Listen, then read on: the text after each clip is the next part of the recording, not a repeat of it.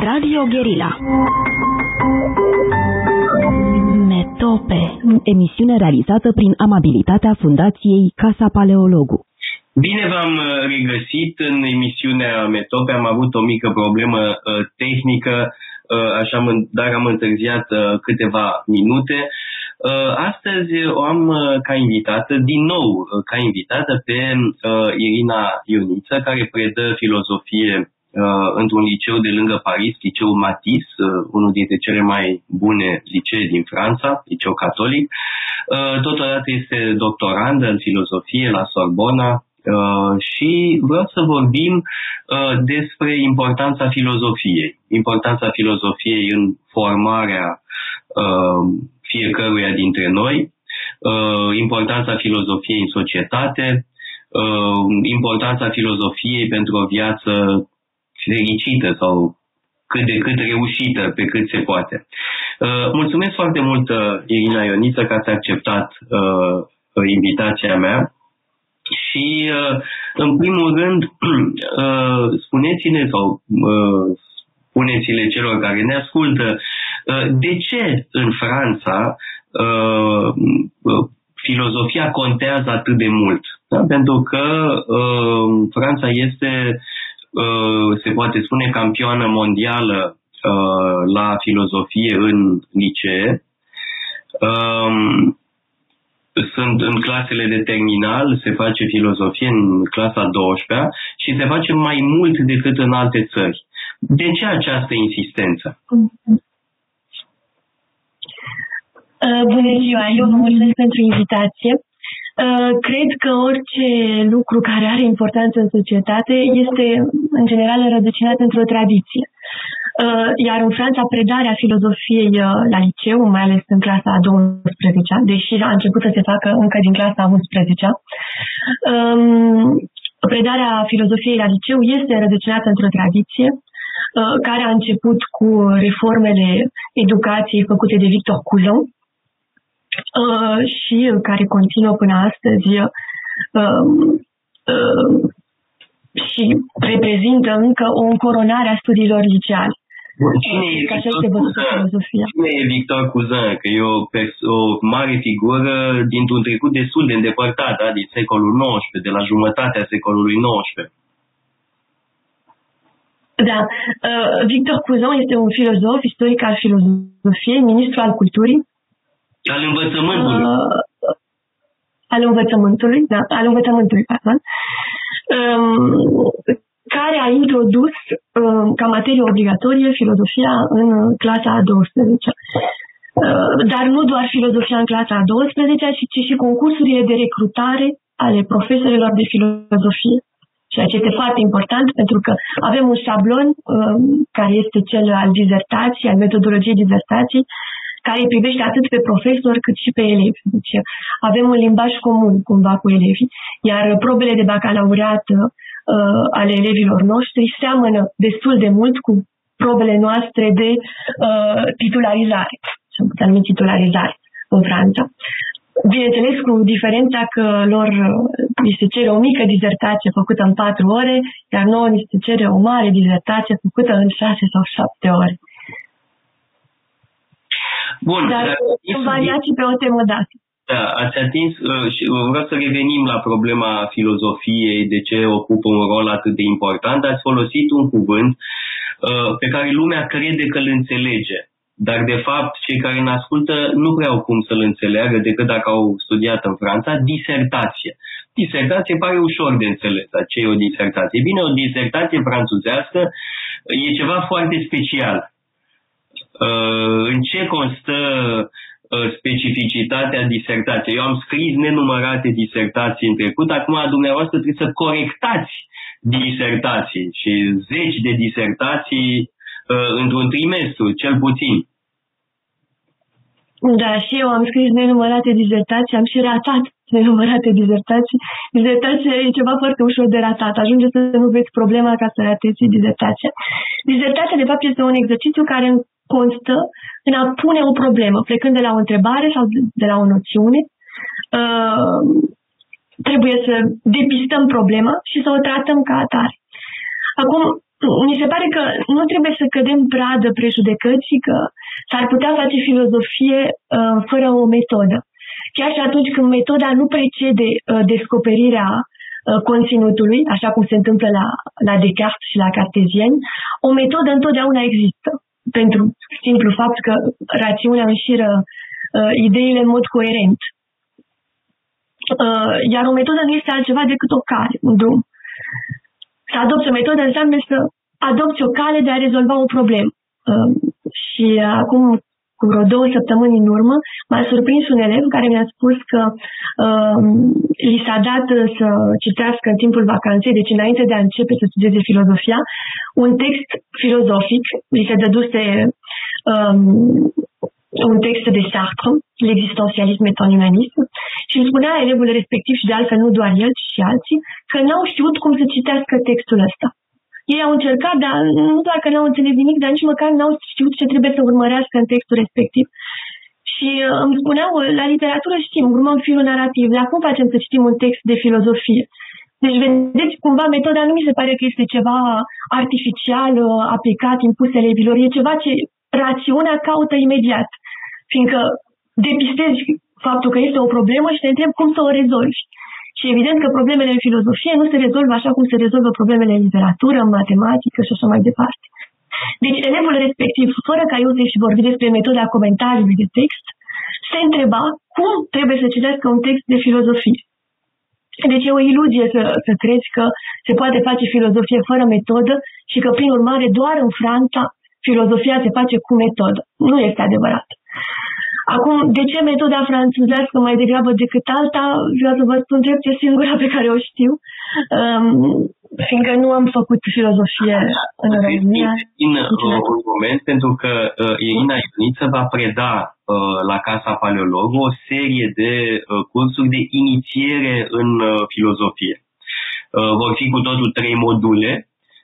Primul modul despre natură și cultură, al doilea despre cunoaștere, al treilea despre uh, morală și politică. Uh, și uh, a fost dorința mea să botezăm uh, acest curs uh, filozofie după metoda franceză.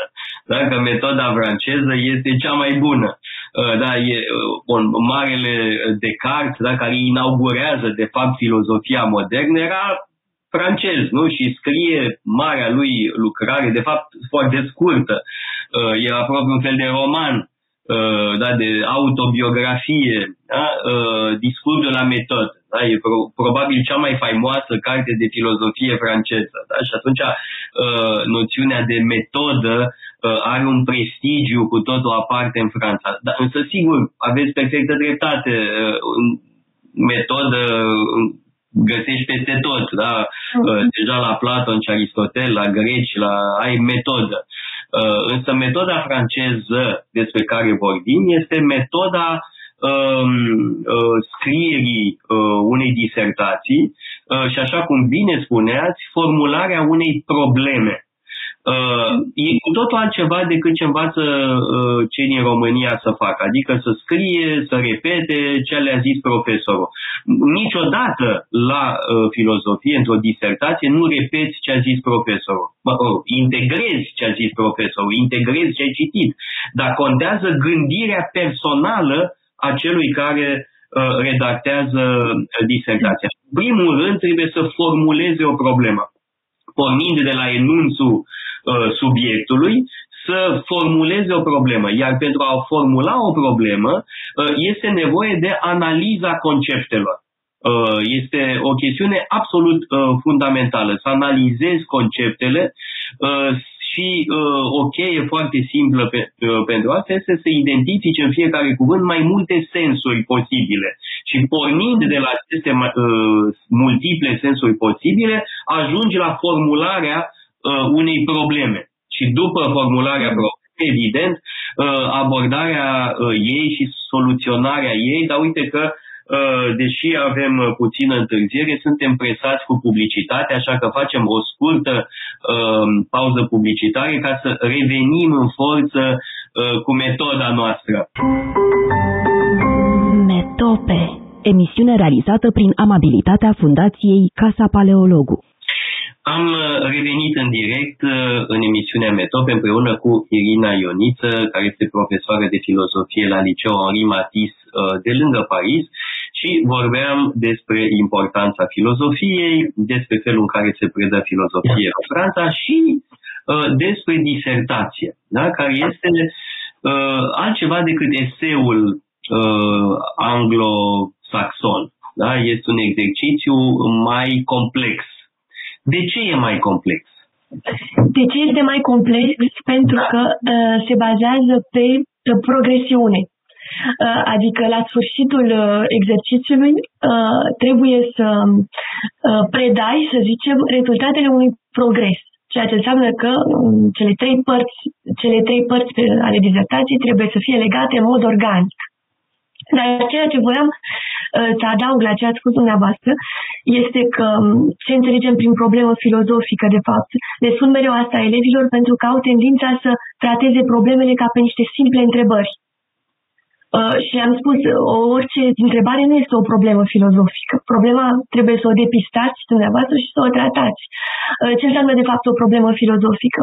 O problemă filozofică este o întrebare al cărei, al cărei răspuns nu este evident. Dacă răspunsul ar fi fost evident, nu ne-am fi pierdut patru ore din viață uh, disertând asupra lui.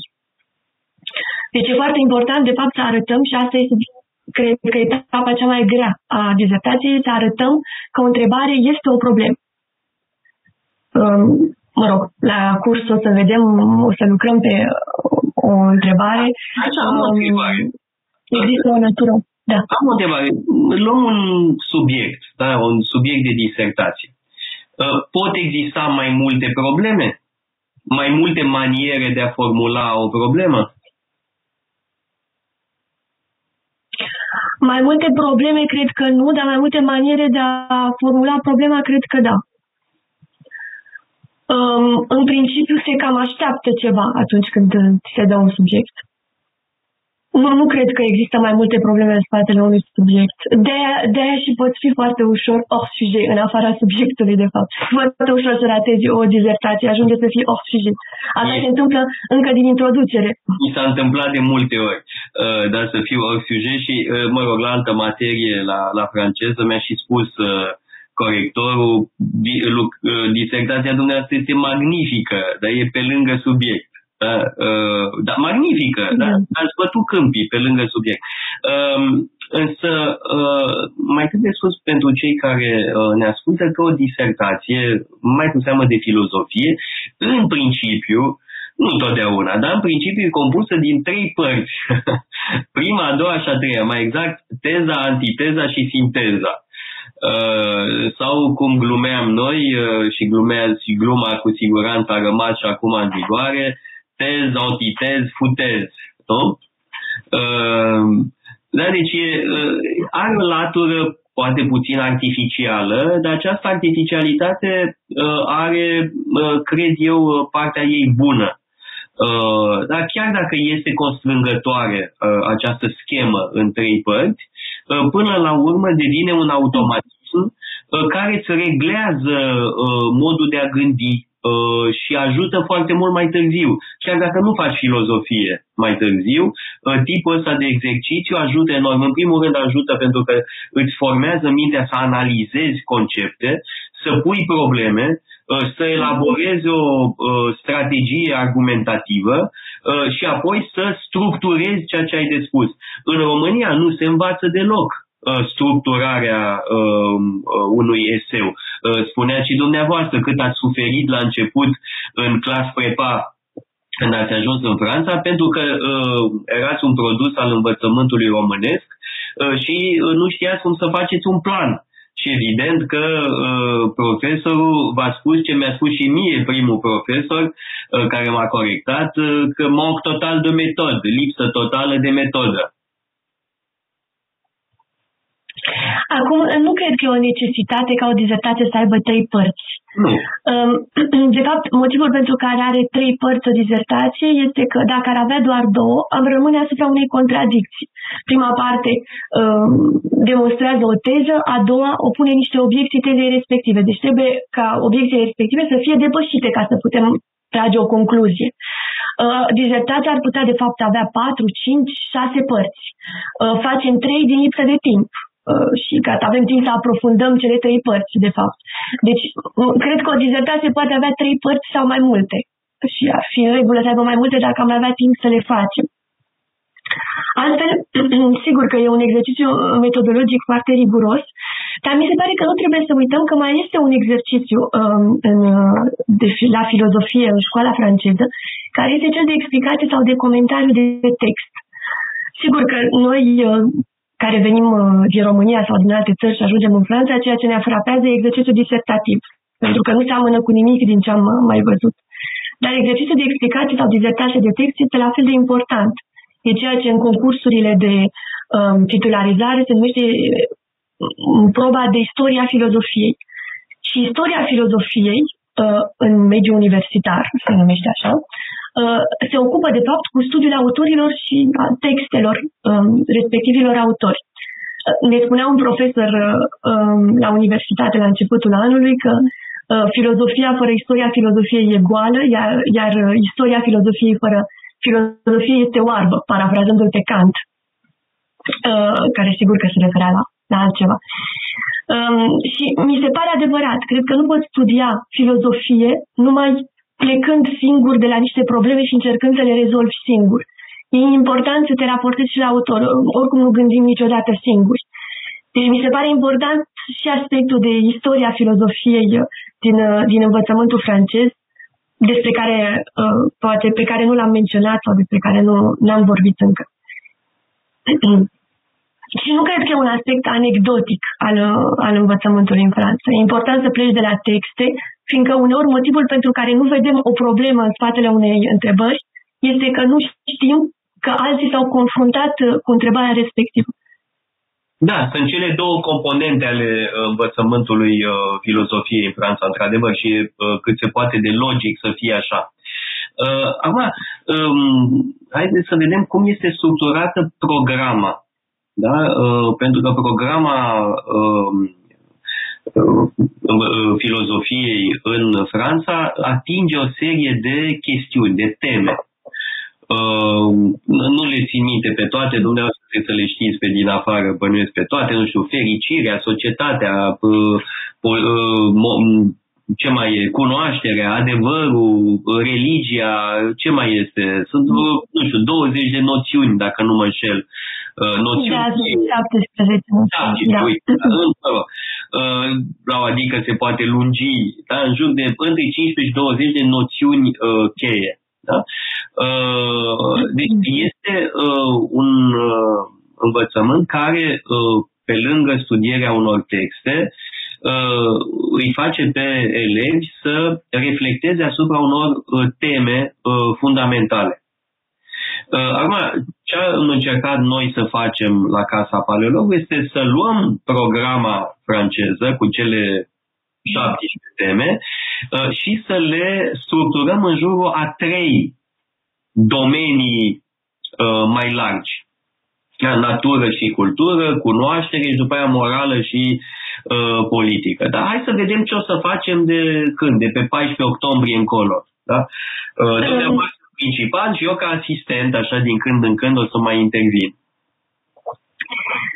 O să vedeți dacă vă uitați într-un manual din România că, de fapt, felul în care am regrupat temele e foarte asemănător cu felul în care sunt regrupate în manualele românești. Deci, conținutul nu este diferit de ce se face în România. De altfel, manualele, manualul românesc pe care l-am consultat eu este unul foarte bun, chiar mi-a plăcut. Întrebările erau inteligente, cam prea dificile, mi s-au părut, însă. Textele erau bine alese. Ce manual e? Că eu habar n-am, dumneavoastră știți mai bine decât mine. Um, nu mai știu după ce manual am lucrat eu sau ne-am făcut noi că lucrăm uh, în clasa a douăsprezecea în România, dar era un manual în regulă.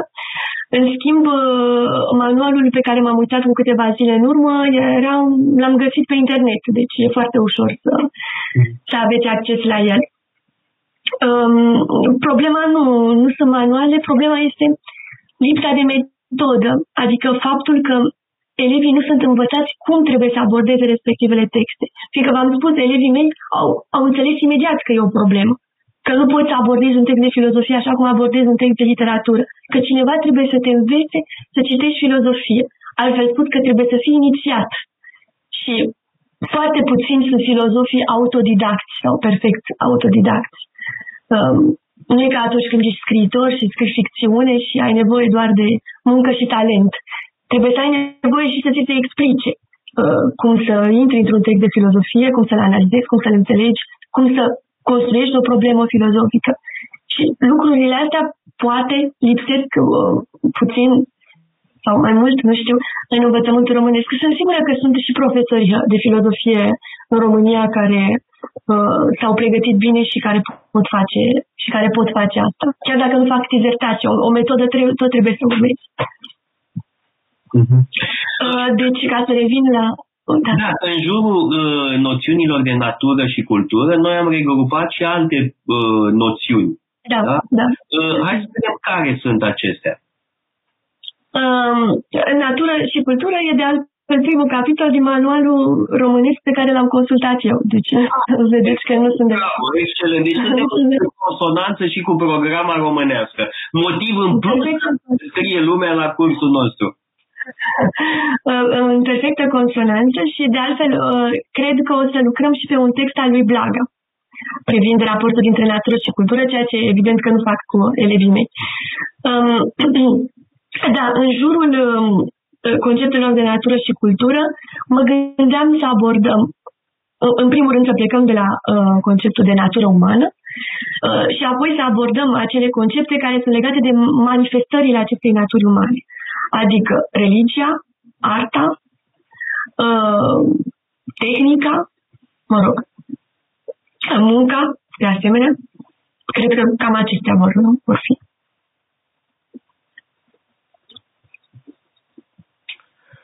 Uh, și, evident, tema fericirii. Că spuneam că tema fericirii cumva uh, e prezentă în toate modulele. Da, legătura dintre, nu știu, nu, dacă poți să fii fericit fără să muncești, da, sau, sau tot mai muncind, da, legătura dintre muncă și fericire, cred că e o chestiune absolut uh, esențială. Uh, apoi este de altfel uh, subiectul de dizertație pe care îl vor avea elevii mei la lucrarea de miercuri. Trebuie să muncești ca să fii fericit. Aha. Uh, cel, uh, cred că uh, o, o noțiune, uite, că numai cât mi-a spus subiectul ăsta, Uh, e acel trebuie care mi se pare important. Da? Fotilă. Nu? Așa e. Fotil, travail, deci trebuie să muncești. Și trebuie, mi se pare, un cuvânt esențial în formularea uh, subiectului. Da? Această obligație uh, de a munci. Da? Poți să fii fericit dacă ești obligat să faci ceva, de pildă. Uh, mă rog, eu așa... Uh, Din pălărie scot câteva probleme posibile uh, legate de subiectul ăsta. Um, după aia mai este problema dorinței, nu? Pentru că uh, contradicția între ceea ce ne dorim și ceea ce impune societatea.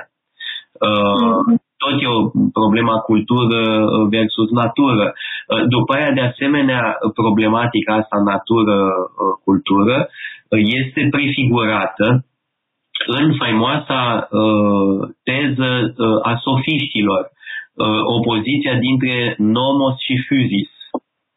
Uh, da, o, o găsim discutată în uh, diferite uh, dialoguri platoniciene, în Republica, în uh, Gorgias, da, când câte un sofist spune, păi există o opoziție între physis și nomos, da, între natură și nomos. De fapt, această opoziție uh, constatată de, sau teoretizată de sofiști uh, este exact această uh, opoziție între natură și cultură, pentru că de fapt nomos nu înseamnă doar lege, înseamnă lege, înseamnă convenție, înseamnă moravuri uh, și în ultimă instanță înseamnă cultură. Da? Deci uh, tema asta, uh, natură versus cultură, uh, e o temă foarte veche, da? Și uh, deja la uh, primii sofiști uh, o găsim, la Protagoras, la Gorgias, uh, la Prodicos, da? Pe care îi menționează uh, Platon în dialogurile sale.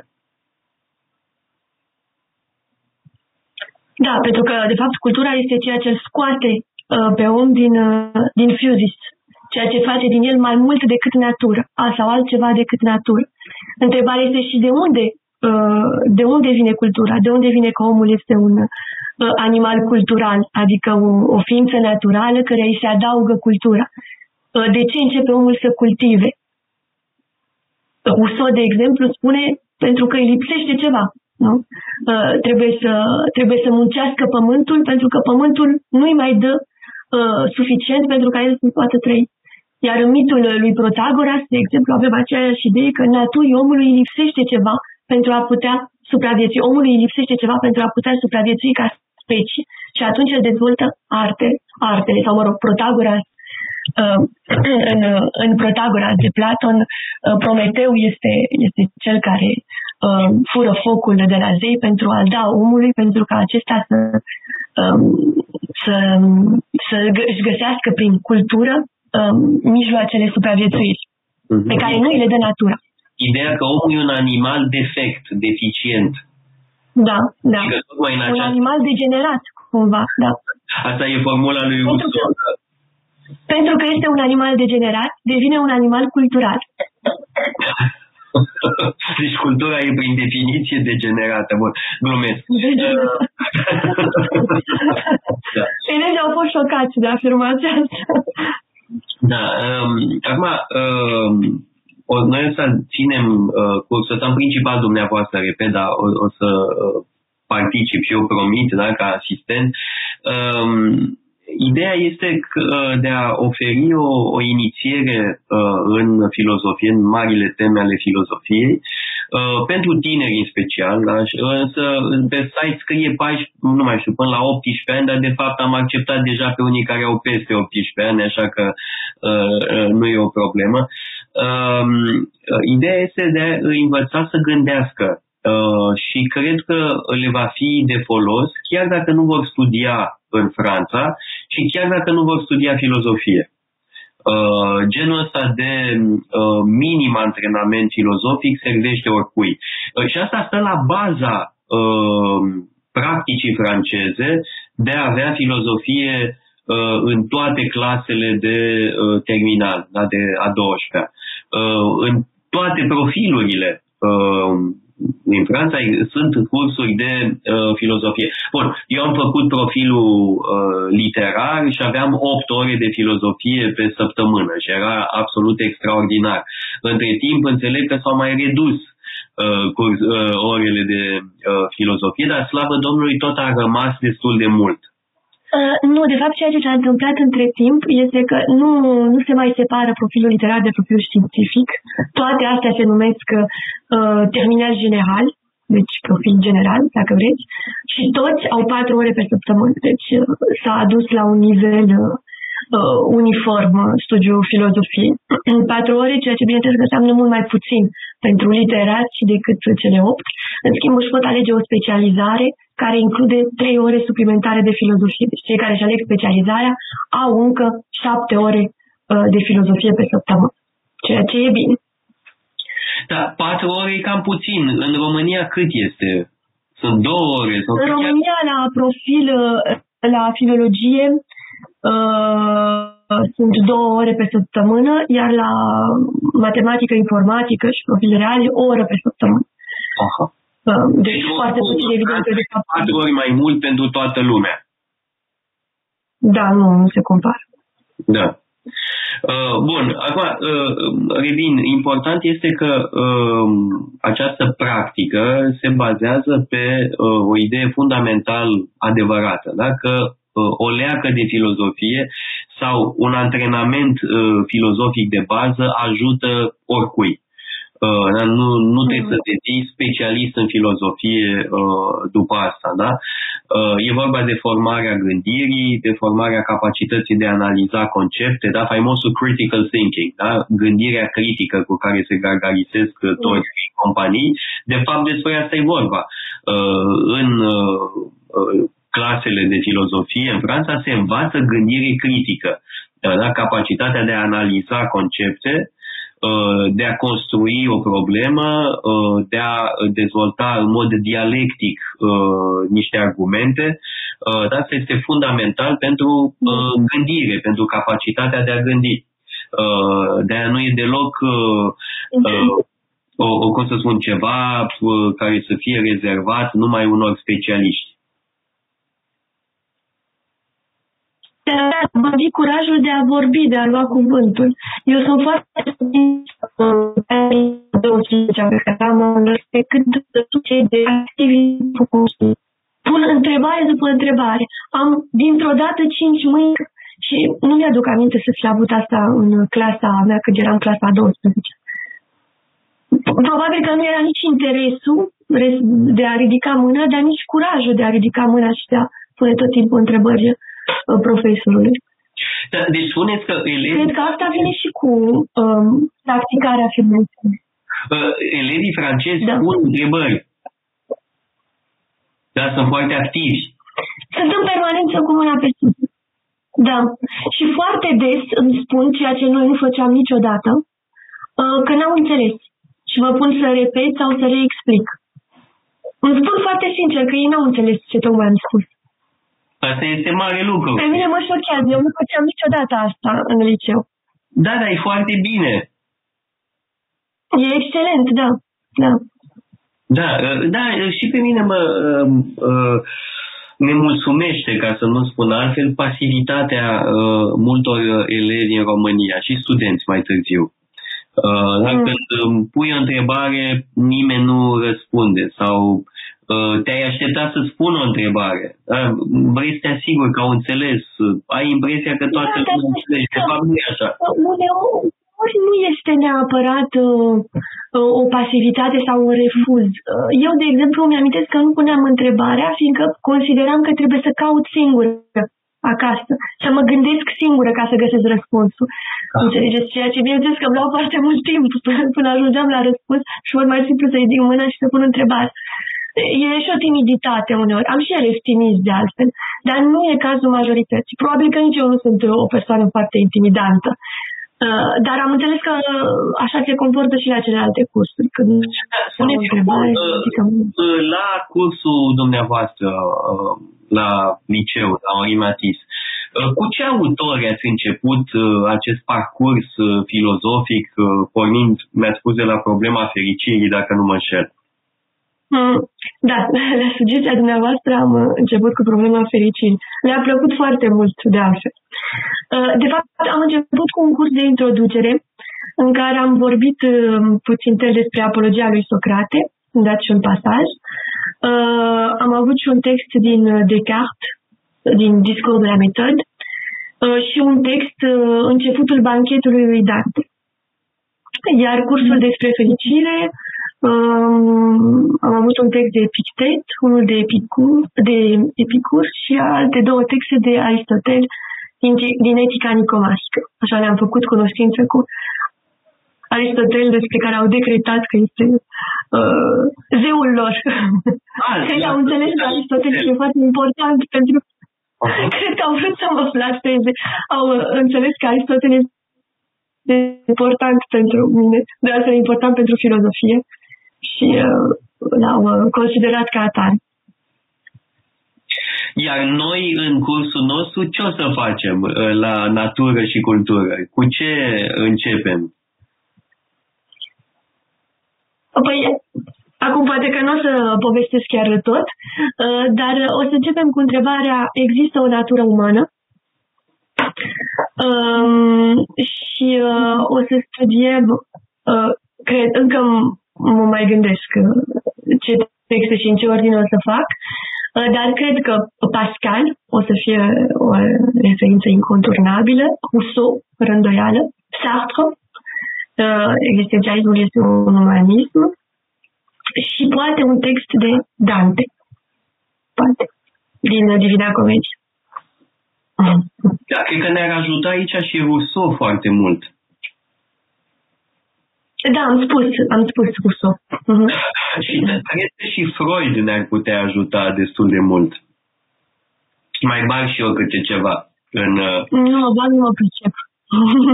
Bine, mă bag eu atunci. Da. Um, Va fi contribuția dumneavoastră, da. Amândoi trebuie spus că am răcit.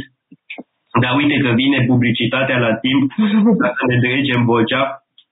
luăm o scurtă pauză publicitară și revenim apoi pentru finalul uh, emisiunii. Radio Guerilla. Personal, virgulă, esențial.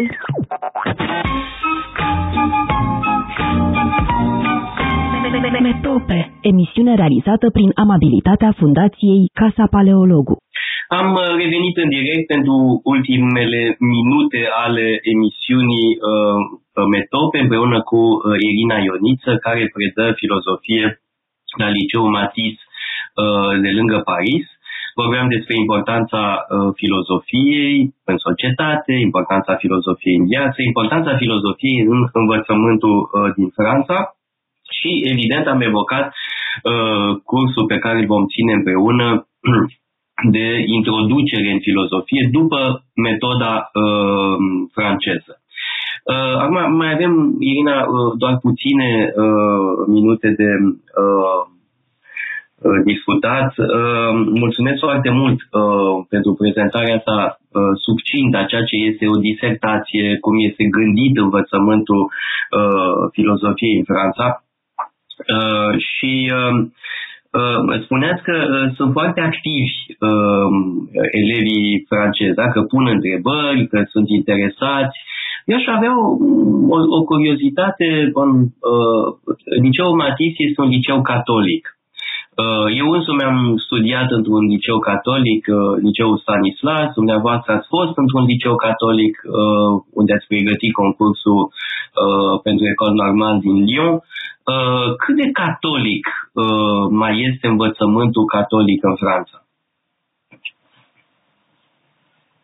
Depinde foarte mult de instituții, de fapt. Liceul Matisse este un liceu foarte catolic. Cred că părinții își trimit copiii acolo pentru că în Montreuil e mai greu decât în Paris să găsești un liceu bun. Deci, dacă vrei să-ți trimiți copilul într-un liceu bun, îl trimiți într-un liceu privat. E mai sigur decât în liceele de stat. Oricum, în liceele de stat, repartiția pe licee a devenit atât de problematică încât chiar și părinți radical atei preferă să-și trimită unor copii în învățământul catolic, măcar au o siguranță. Iar taxele de școlarizare sunt proporționale cu veniturile familiei. Deci, în general, sunt școli destul de accesibile. Eu, de pildă, n-am făcut nimic în clasa a douăsprezecea. Pur și simplu țineau cont de faptul că nu aveam mijloace și n-am plătit ceva. Sigur, în un an am plătit, părinții au plătit. Dar este și foarte accesibil învățământul catolic în Franța.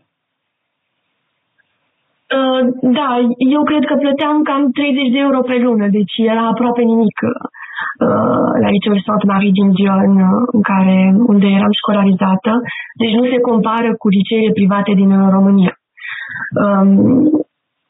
Așadar, Matisse nu este un liceu foarte catolic, cred că majoritatea elevilor mei nu sunt catolici, protestează uneori față de referintele religioase din Geneză sau, sau chiar față de Pascal, care are, din punctul lor de vedere, unele prejudecăți religioase care îl conduc în demersul filozofic. Deci trebuie să mă justific în permanență și e foarte greu să te justific, fiindcă o filozofie fără Dumnezeu uh, uh, nu s-a prea pomenit uh, decât foarte recent, de două trei secole încoace, deci Deci cam greu să faci filozofie și să refuzi dimensiunea teologică. Dar, mă rog, o să avem un curs despre religie, deci sper că asta o să le permite lor să-și clarifice puțin ideile asupra fenomenului religios și să-i calmeze puțin. De fapt, cum sunt într-un liceu catolic, le este foarte frică că vor fi indoctrinați. E... Cred că este o teamă franțuzească asta. E frică ca nu cumva ceva să vină să le restrângă libertatea de exprimare. Și reacționează ca atare. Dar nu e cazul deloc. E, tocmai ce spuneți este că uh, profilul catolic uh, al unui asemenea liceu e destul de slab, nu e foarte uh, marcat. Noi aveam uh, la Stanislas unii profesori care personal erau uh, foarte pioși. Aveam un profesor de franceză mm. și latină care începea ziua cu o rugăciune. Uh, mai aveam un profesor de filozofie care mergea în stradă să predice Evanghelia. Uh, deci mai erau asemenea uh, situații, da? Și puteam de asemenea să facem un retret spiritual, da? Uh, să mergem într-o mănăstire. Mi se oferea această posibilitate, dacă voiam bine, dacă nu, uh, iarăși bine. Da? Deci, cum spuneați, profilul catolic e variabil, însă ce contează este că învățământul catolic în Franța oferă o garanție de calitate și de disciplină. Oricum, ce mi se pare însă deplorabil este ca într-un liceu catolic în clasa a douăsprezecea să pui o, o întrebare de cultură religioasă de bază, cum ar fi povestiți în mitul Genezei, și să nu știe să-ți răspundă. Asta mi se pare... Asta, cred că liceele catolice au responsabilitate. Da. Da, cred că au responsabilitatea totuși să facă și un curs de cultură religioasă. Atingem una, o altă problemă, care e problema culturii uh, religioase, așa că uh, păstrăm acest subiect mm. uh, pentru o altă dată. Uh, mulțumim foarte mult pentru atenție tuturor și ne vedem săptămâna viitoare, tot așa, la ora două, la Metope. Metope. Emisiune realizată prin amabilitatea Fundației Casa Paleologu. Radio Guerilla.